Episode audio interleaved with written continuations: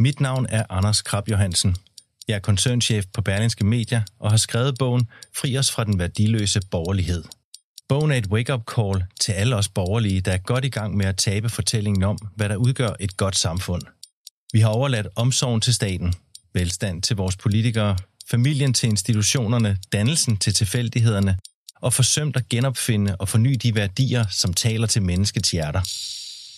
Fri os fra den værdiløse borgerlighed er i handlen nu.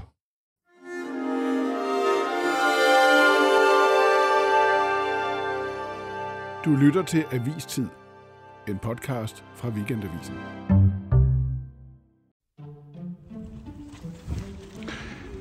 Så er det blevet torsdag eftermiddag, og vi har et helt, helt forrygende, interessant og fascinerende interview, dobbelt interview på forsiden af avisen i den her uge.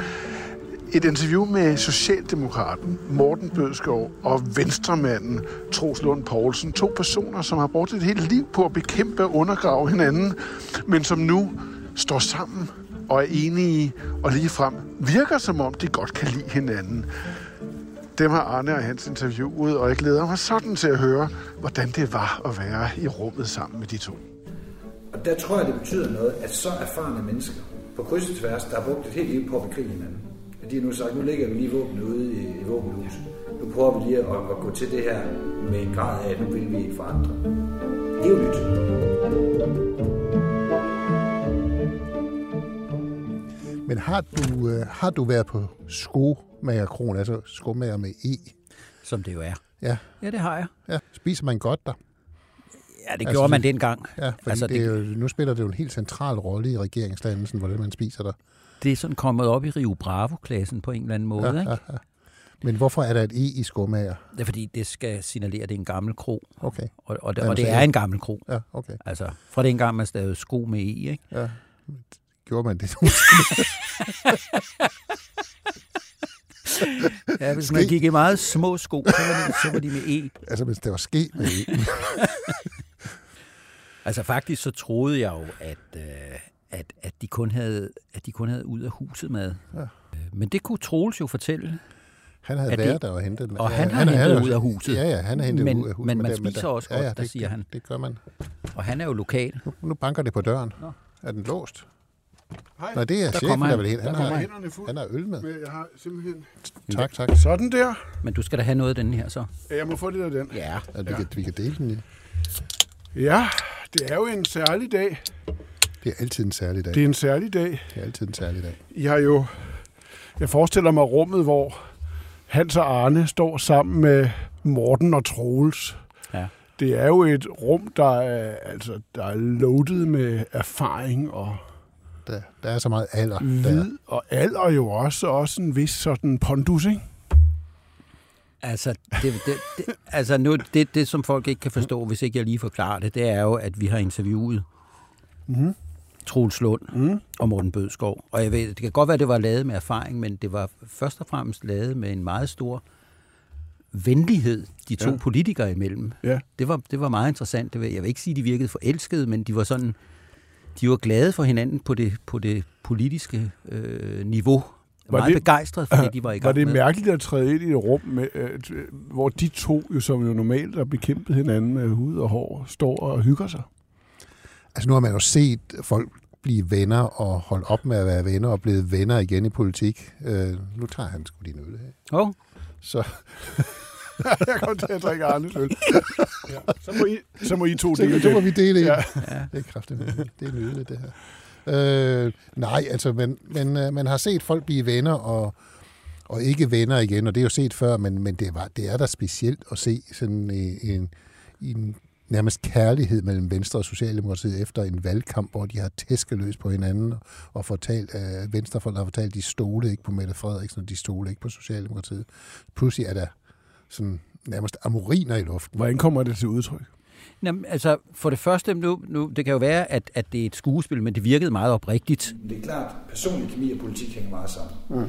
Og hvis man ikke får et bånd, der binder en sammen, så kan man godt lave politiske aftaler, men så er der alligevel ikke rigtig nogen altså for alvor sammenhængskraft i, at når det bliver svært. Altså, man skal stole på, at man kan løse problemer sammen. Altså, de virkede virkelig, som om de svingede øh, godt sammen, og det kom til udtryk ved, at de fuldstændig problemløst skiftede til at have ordet, hvor de lagde sig i forlængelse af hinanden, og når den ene talte, så kunne den anden sige, mm, ja, ja, mm, sådan. Altså medløbsgrøntelyde. Øh, det var nærmest som, som en organisme, man havde indtryk af. Vi sad over i, uh, i Erhvervsministeriet, uh, i sofaerne, og, og de, var, de var et par, mm. et ægte par. Minder de lidt om hinanden på en måde? Ja, det, det, altså, der er der noget til fælles. Altså, de er jo sådan... Øh, det er jo øh, to erfarne magtpolitikere, som har været med til meget. Og det skal man også huske, når man, når man tænker på alle de skænderier, de har haft. Det er også folk, der har siddet og lavet rigtig mange forhandlinger med hinanden tidligere aftaler, fordi der er jo lavet mange aftaler, selvom man lader som om man er fjender ud af det. Så man kan sige, øh, vi er sort bælte i at, at, at, at skabe uenigheder og forsøge at lave politiske benspænd for hinanden.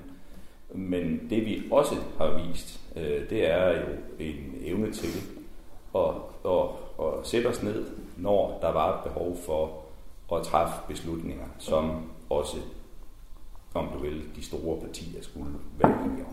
Det er jo to politikere, der i lang tid har været centrale omdrejningspunkter i deres parti. De har endda været ungdomsformænd på samme tid, så ja. der er noget til fælles. Og der er, er der også en identifikation med den rolle, de hver især spiller? Altså, de er jo begge to helt oppe i toppen af deres parti nu.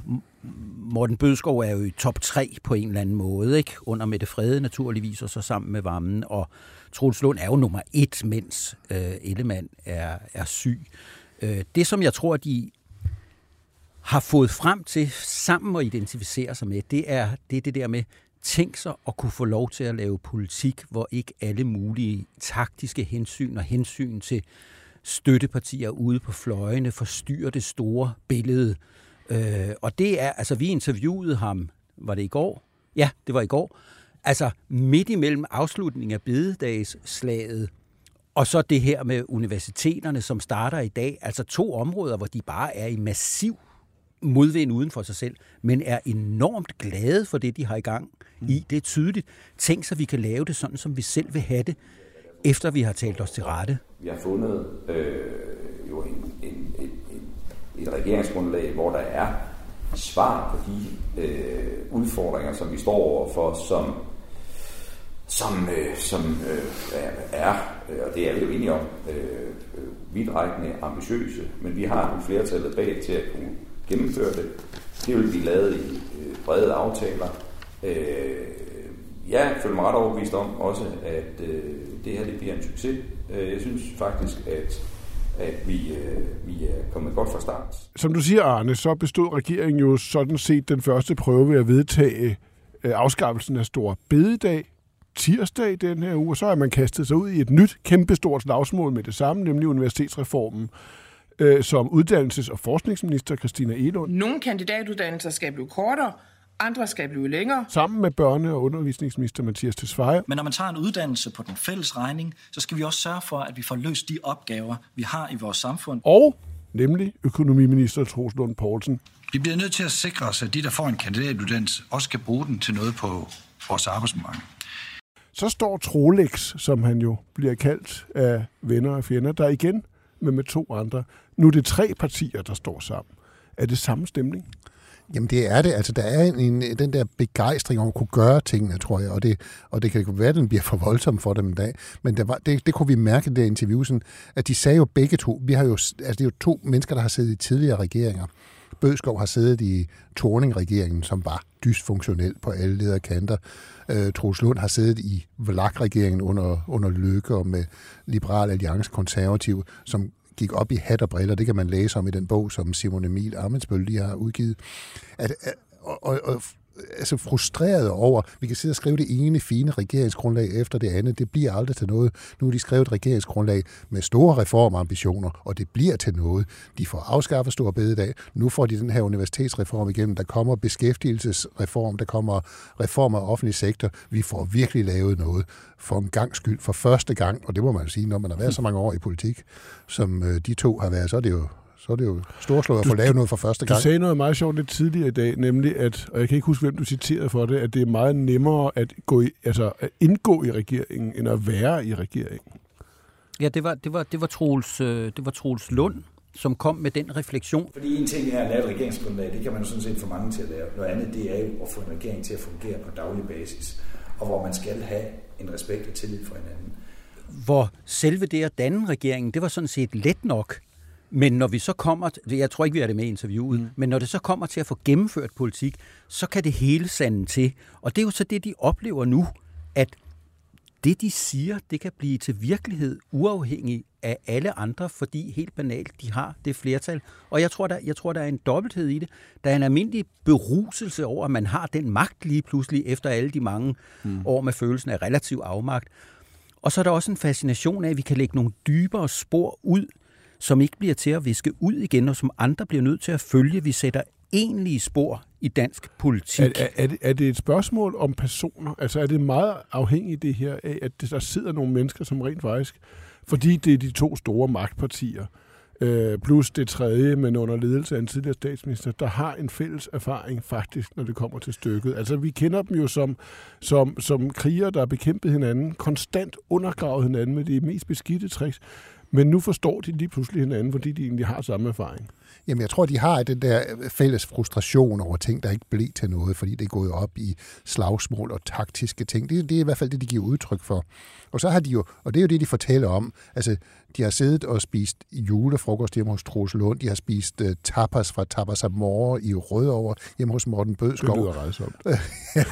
det er jo Rødovre for pokker. ja, ja, det skulle være et meget fint sted, står der på, øh, på firmaets hjemmeside. Dejligt. Ja, det lyder dejligt. Øh, men, men de har lavet så enormt mange tillidsøvelser, og det er sådan ud, ud for fornemmelse af, som, som også er det der med, om det er nemt at være regering eller danne regering. Man kan skrive alt muligt ned i et regeringsgrundlag, men på et eller andet tidspunkt kommer der noget, man ikke har skrevet Fortæller ned. de nogle sjove ting om de der tillidsøvelser der, som kommer bag på jer?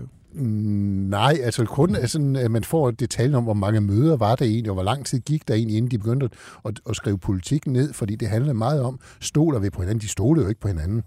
Så laver de det der forsøg med at opstille Søren Gade som Folketingets formand, siger, siger Socialdemokraterne ja til det, så er det nok, fordi de mener det. Og, øh, altså, man er, altså, de, skulle, de starter jo med at teste hinanden af, øh, mener mm. det, altså, fordi alle havde hørt Mette Frederiksen sige, vi vil en bred regering. Der var ingen, der troede, hun mente det. De troede, hun ville stikke af med sit røde flertal, når hun havde det. Altså Gade var den helt store test, og man kan sige, at stjernerne stod egentlig ikke rigtigt for det her. Der var ganske vist partier, som havde sagt, de ville samarbejde hen over midten med det frede, Lars Lykke og, og, og de radikale, men jo ikke Venstre, som tværtimod havde tordnet meget voldsomt, sagt mm. meget voldsomme ord, og som havde forsikret, at man ikke stolede på Mette Frederiksen. Så, så det var ikke, fordi stjernerne stod for det rigtigt. Øh, jeg tror, det er helt afgørende, der skal man jo sådan gå lidt mere støvet strukturelt til, det er to øh, gamle borgmesterpartier, to store borgmesterpartier, så, og det henviste jo også til, da vi, da vi talte med dem, altså at i kommunerne, det skal jo løses, den omfartsvej skal jo bygges, og der er fire år til næste, til næste kommunalvalg, så nu arbejder vi sammen og deler oh, udvalgsposter. Men her kan man jo, kan man jo sådan netop trække så ideologien ud af det. Altså, det er jo det er, altså, et parti med en socialistisk baggrund, et parti med en øh, liberalistisk baggrund, de ser verden fuldstændig forskelligt. Hvis man trækker ideologien ud af det, så står vi tilbage med en teknokratisk arbejdsregering, et arbejdsfællesskab kalder de sig. Øh, altså det er, det er vel, altså vel det, der er sket. Altså det kan vel kun lade sig gøre. Det, det må, hvis man virkelig tror på politiske forskelle og dybe værdiforskelle, så må de simpelthen have glemt efterladt noget på perronen her for at kunne gøre det her. Jamen selvfølgelig har de efterladt noget. De har jo efter, øh, det, det har de jo. Altså, og det prøver vi også at fiske efter. Hvad, hvad tror jeg? Er det her noget, der var ved? Skal I, skal I ikke mm. krig med hinanden igen? Og det kan de jo ikke udelukke. Og, og Troels Lund siger vist også, at vi kommer ikke til at gå til valg på, at Mette Frederiksen er vores statsministerkandidat, trods alt. Men på den anden side, hvis mandaterne falder sådan, så kan det også være, at vi fortsætter efter næste valg. Men det betyder jo ikke, at vi så siger, at nu det her, om man så må sige, noget vi kun gør én gang, og så skal det gå 50 år igen. Det kan jo godt være, at parlamentet næste gang bliver sammensat på en måde, som gør, at det her samarbejde bliver nødt til at fortsætte, fordi der er ikke nogen mulighed for at lave det anderledes, eller fordi det er det rigtigt. Men de må have suget noget ideologisk modstandskraft ud af hinanden, eller ud af sig selv, eller hvordan kommer det til udtryk? Det ideologiske har i hvert fald flyttet sig nogle andre steder hen. Det sidder på de to ydersider af regeringsblokken. Det er der, vi hører det knitre for alvor ude til, til venstre, øh, hvor man taler om, at en generation af unge bliver gjort til forsøgskaniner. Det er enhedslisten i dag og ude til højre, hvor man opfatter Venstre som øh, forrædere Men hvad er mod den borgerlige hvad er det udtryk for? stat. Jamen, jeg synes ikke, man kan sige det uden ideologi. Øh, De er bare enige? Det er jo det. Er jo, det, er jo det, det, er jo det. altså, altså, det er jo ikke uden ideologi at sige, nu skal vi, nu skal vi trimme universitetsuddannelser, nu går vi mm. op med ideen om, at alt, hvad unge selv vil, det skal de også have lov til. Og i stedet for at sige, nej, I er faktisk en del af velfærdsstaten, I er ikke en del af et frit universitet. Det er meget ideologisk, jeg vil sige, det er meget socialdemokratisk, men det er meget den holdning, folk får, når de får ansvaret for en, for en, en meget stor velfærdsstat som den danske. Du siger meget socialdemokratisk. Andre vil jo sige, at nu er konkurrencestaten tilbage for fuld skrue. Det er også derfor, stor bede, det er blevet afskaffet. Nu vi skal arbejde, vi skal sidde på og læse bøger i kortere tid, vi skal ud og gøre tjeneste i, i øh, konkurrencestaten. Det er der Socialdemokratiet og, og, og Venstre mødes de mødes jo, siger de selv, i en analyse af, hvad problemerne er. Det er, det er problemer, at vores øh, velfærdsstat er ved at forfalde, fordi der mangler mm. arbejdskraft, fordi vi er presset udefra af forskellige ting. Altså, der har de en, øh, en egentlig ikke særlig ideologisk, men bare sådan en praktisk analyse af, hvad er problemerne, hvis vi vil bevare et, et rigt og velfærdssamfund. Og, og det er det, de siger, det er det første, de skal finde ud af, vi er egentlig enige om, hvad problemet er. Og det, det var de så enige om, viser det sig, da de havde fået spist tapas og julefrokost og, og lavet tillidsøvelser. Øh, så, så, så gik det fint med det, og så er det så løsningerne, som jo er, det er jo rigtigt, de er jo teknokratiske, de er jo øh, praktisk orienteret i, hvad der kan lade sig gøre. Men, øh, men fornemmelsen af, at nu kan vi flytte noget, er, er meget sådan meget berusende for den, kan man mærke. Ja. Altså, man kan godt sige, at det er konkurrencestatstænkning, det, det tror jeg rigtigt, men der er altså også en brudlinje, der handler om, at Socialdemokraterne, når man trykker dem på maven, så mener de dybest set, at de i citationstegn ejer universiteterne. De er ikke de er ikke det her øh, fritstående, fordi forskning og så videre må være fri. Når nu vi poster så mange penge i det, mm. og så meget arbejdskraft bliver bundet til universiteterne, så mener de også, at de har ret til at, at dirigere med dem. Det vil de jo aldrig sige, men det er en meget socialdemokratisk måde at se, se det på. Og når man så kommer, som jeg prøvede at sige før, på toppen af velfærdsstaten, så har man en tendens til at annamme den måde så at se det, på. Så det er Venstres fornemmelse for konkurrencestaten, der møder Socialdemokratiets fornemmelse for ejerskab af staten. Kan man sige det? Det lyder da godt. Er det for groft? Ja, nej, det, det er ikke for groft. det, men det er jo sådan, altså, det er jo flyttet sammen på en eller anden måde. Altså, politik er jo, man kan godt sige, der er en opdelt ideologisk, et opdelt ideologisk udgangspunkt, men det er jo mange år siden, Venstre anerkendt velfærdsstaten. Det er mange år siden øh, Socialdemokratiet anerkendt markedsøkonomien. Øh, så det er jo ikke, det er jo ikke sådan, at det står sådan helt skarpt over for hinanden. Så, og hvad med jer to? Hvordan, hvordan er det så for jer? Og, altså, det er jo, jeres arbejdsforhold er jo blevet forandret ret øh, voldsomt, og det, det er i en ret høj alder, må man sige. Det er jo, ikke, på grund af, det er jo ikke på grund af konkurrencestaten, det er jo på grund af dig. Nej, det, det I arbejder med, politik, det er, det er, det er politik er noget fuldstændig Det er vanvittigt spændende, fordi der er ingen, der kan... Og det, det, det er jo også det, man kan høre på de to, når vi interviewer dem. Der er jo ingen, der ved, hvor det her ender. Er det, ender det i noget varigt? Ender det i noget midlertidigt? Går det helt i vasken? Gør det det for... kedeligt at skrive om, fordi det politiske er suget ud af det, eller gør det mere interessant? Det er hammerende sjovt. Man føler, at man står midt i noget politisk historie, som, som er ved at blive skrevet i øjeblikket øh, som kommer til at indgå som et centralt kapitel i dansk politisk historie på ja. en eller anden måde, som en succes eller fiasko eller noget andet. Har du det lige sådan? Det er fuldstændig fascinerende, og man, man bliver jo som et, et barn på ny. Og det, som jeg synes, vi, det, det er jo sådan lidt at, at, at misbruge et interview og forsøge at tolke så voldsomt på det, men de kunne i hvert fald ikke dementere den forestilling, at det her kan fortsætte i mange år, altså et par valgperioder for eksempel. Og så vil politik være forandret til, at alle byder ind i forhold til den egentlige markedsplads, som er midten. Det kan så være de tre partier, der er der nu. Øh, både Venstre og Socialdemokratiet forestiller sig i øjeblikket, at det skal de gøre så langt, som de nu tør tale i øjeblikket, men det kan også være SF, det kan være konservativ, det kan være Liberal Alliance, det kan være radikale. Det var jo noget af det, man så i bededagsslaget at der skilte partierne sig ad. Nogen var bare forbitrede og imod og ville skændes så meget som muligt, og hvis ikke de kunne skændes med regeringen, så kunne de skændes med deres mm. venner, og andre var optaget af, vi vil også godt være i position til at komme ind på den midtermarkedsplads og være, og være med til at lave politik. Kunne, kunne de ikke selv se risikoen ved den model? Altså den fare, der ligger i, at Socialdemokratiet og Venstre pludselig arbejder sammen for første gang på den her måde i jeg, jeg, tror ikke, de ser, jeg tror ikke, de ser det som en risiko. Altså, øh, jeg tror, de ser det som en kæmpe styrke lige nu, at de kan gennemføre ting, som de har sat sig for at gennemføre. opløser deres eget øh, jo, rationale? Nej, det tror jeg ikke. Jeg tror, det, det er jo partier, der ser sig som magtpartier. De føler, de har de har sådan første fødselsret til magten. Øh, det gør Socialdemokratiet, det gør Venstre også lidt efter mange år ved magten. Så de føler, at de skal styre det her land, og det er bedst til det og derfor er det fint, at de finder sammen om at gøre det. Og så kan vi jo se, at vi alle sammen skal til at orientere os efter noget andet. I pressen skal vi orientere os efter noget andet. Oppositionen skal tydeligvis orientere sig efter noget andet. De kan ikke finde ud af det. De deler sig op i sådan en, en revolutionær del, og nogen, der prøver at få lidt indflydelse. Og Pelle Dragsted og Enhedslisten er så rasen over, at Socialdemokratiet har allieret sig med højrefløjen, at de er nødt til at alliere sig med Danmarks Demokraterne, Dansk Folkeparti og Nye Borgerlige øh, i protest mod denne højredrejning.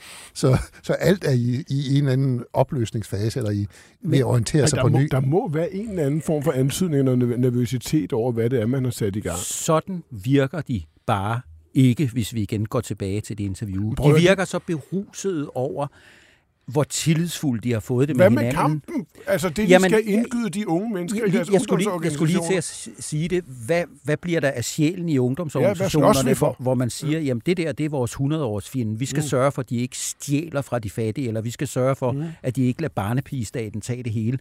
Det kommer jo til at forsvinde nu til fordel for en større ingeniørskabsting, og det synes jeg ikke, man fik noget indtryk af, hvordan de vil løse det problem, at der skal kunne mobiliseres på begejstring og forarvelse og, og, og, og uretfærdighedsfølelser Mm. osv., som er en meget stærk motor i ungdomspolitik. Vi er jo tidligt inde i den her historie, og så det er for tidligt at sige, om det bliver egentlig Danmarks historie, men, men, men med det, vi ved nu, hvad siger det så om øh, mange, også mine egne sådan bekymringer eller øh, poesier om, at det her simpelthen øh, bryder sammen på sådan en spektakulær måde, ikke? altså som en koloss, der egentlig kun handler om magt og indflydelse, men som bryder sammen under sin egen indre vægt, præcis som vi har set med de store samlingsregeringer hen over midten i Tyskland, forsøg ham på, om man har gjort det i Storbritannien.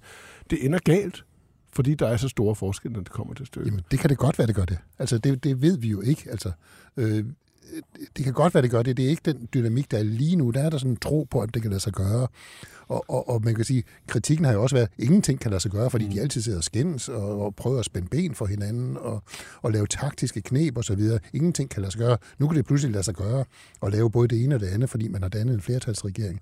Og så synes vi også, det er lidt træls. Øh, og det er jo også vores rolle at være kritiske i forhold til det. Og, og det kan da godt være, det ender helt rivende galt. Det ved vi ikke noget som helst om. Det er derfor, det er så spændende. Hvem har egentlig æren for, at i hvert fald nu, som vi står her og snakker om det, øh, at, at forudsigelsen om, at det vil bryde sammen straks, var forkert. Hvem har egentlig æren? for det? Er det, er det Mette Frederiksen? Er det Altså, Lars Løkke? Selv, er selv, det... selve, selve projektet må man jo sige, at det er Lars Lykke, der har født det.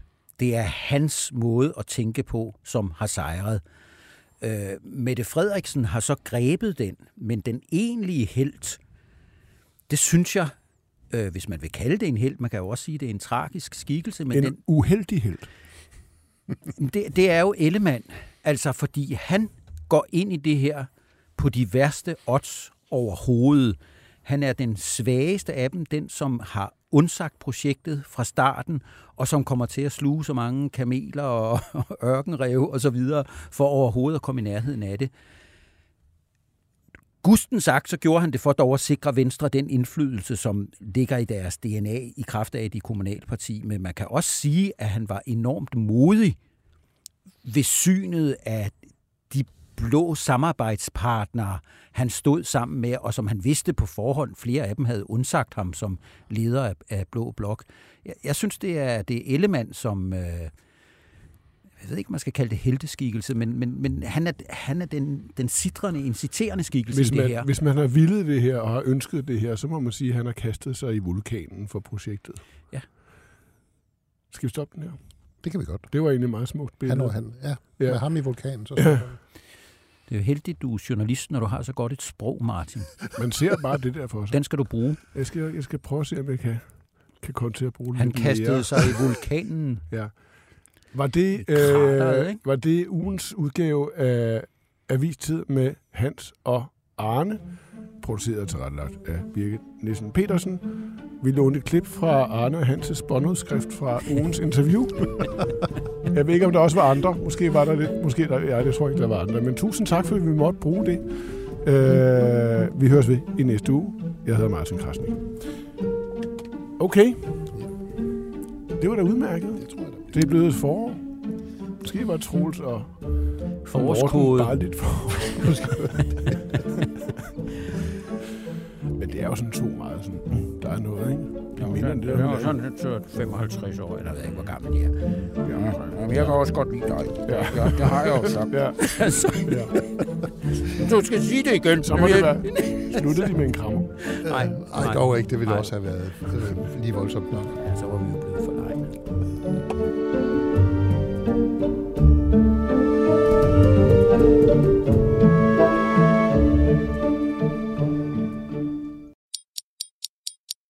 Mit navn er Anders Krab Johansen.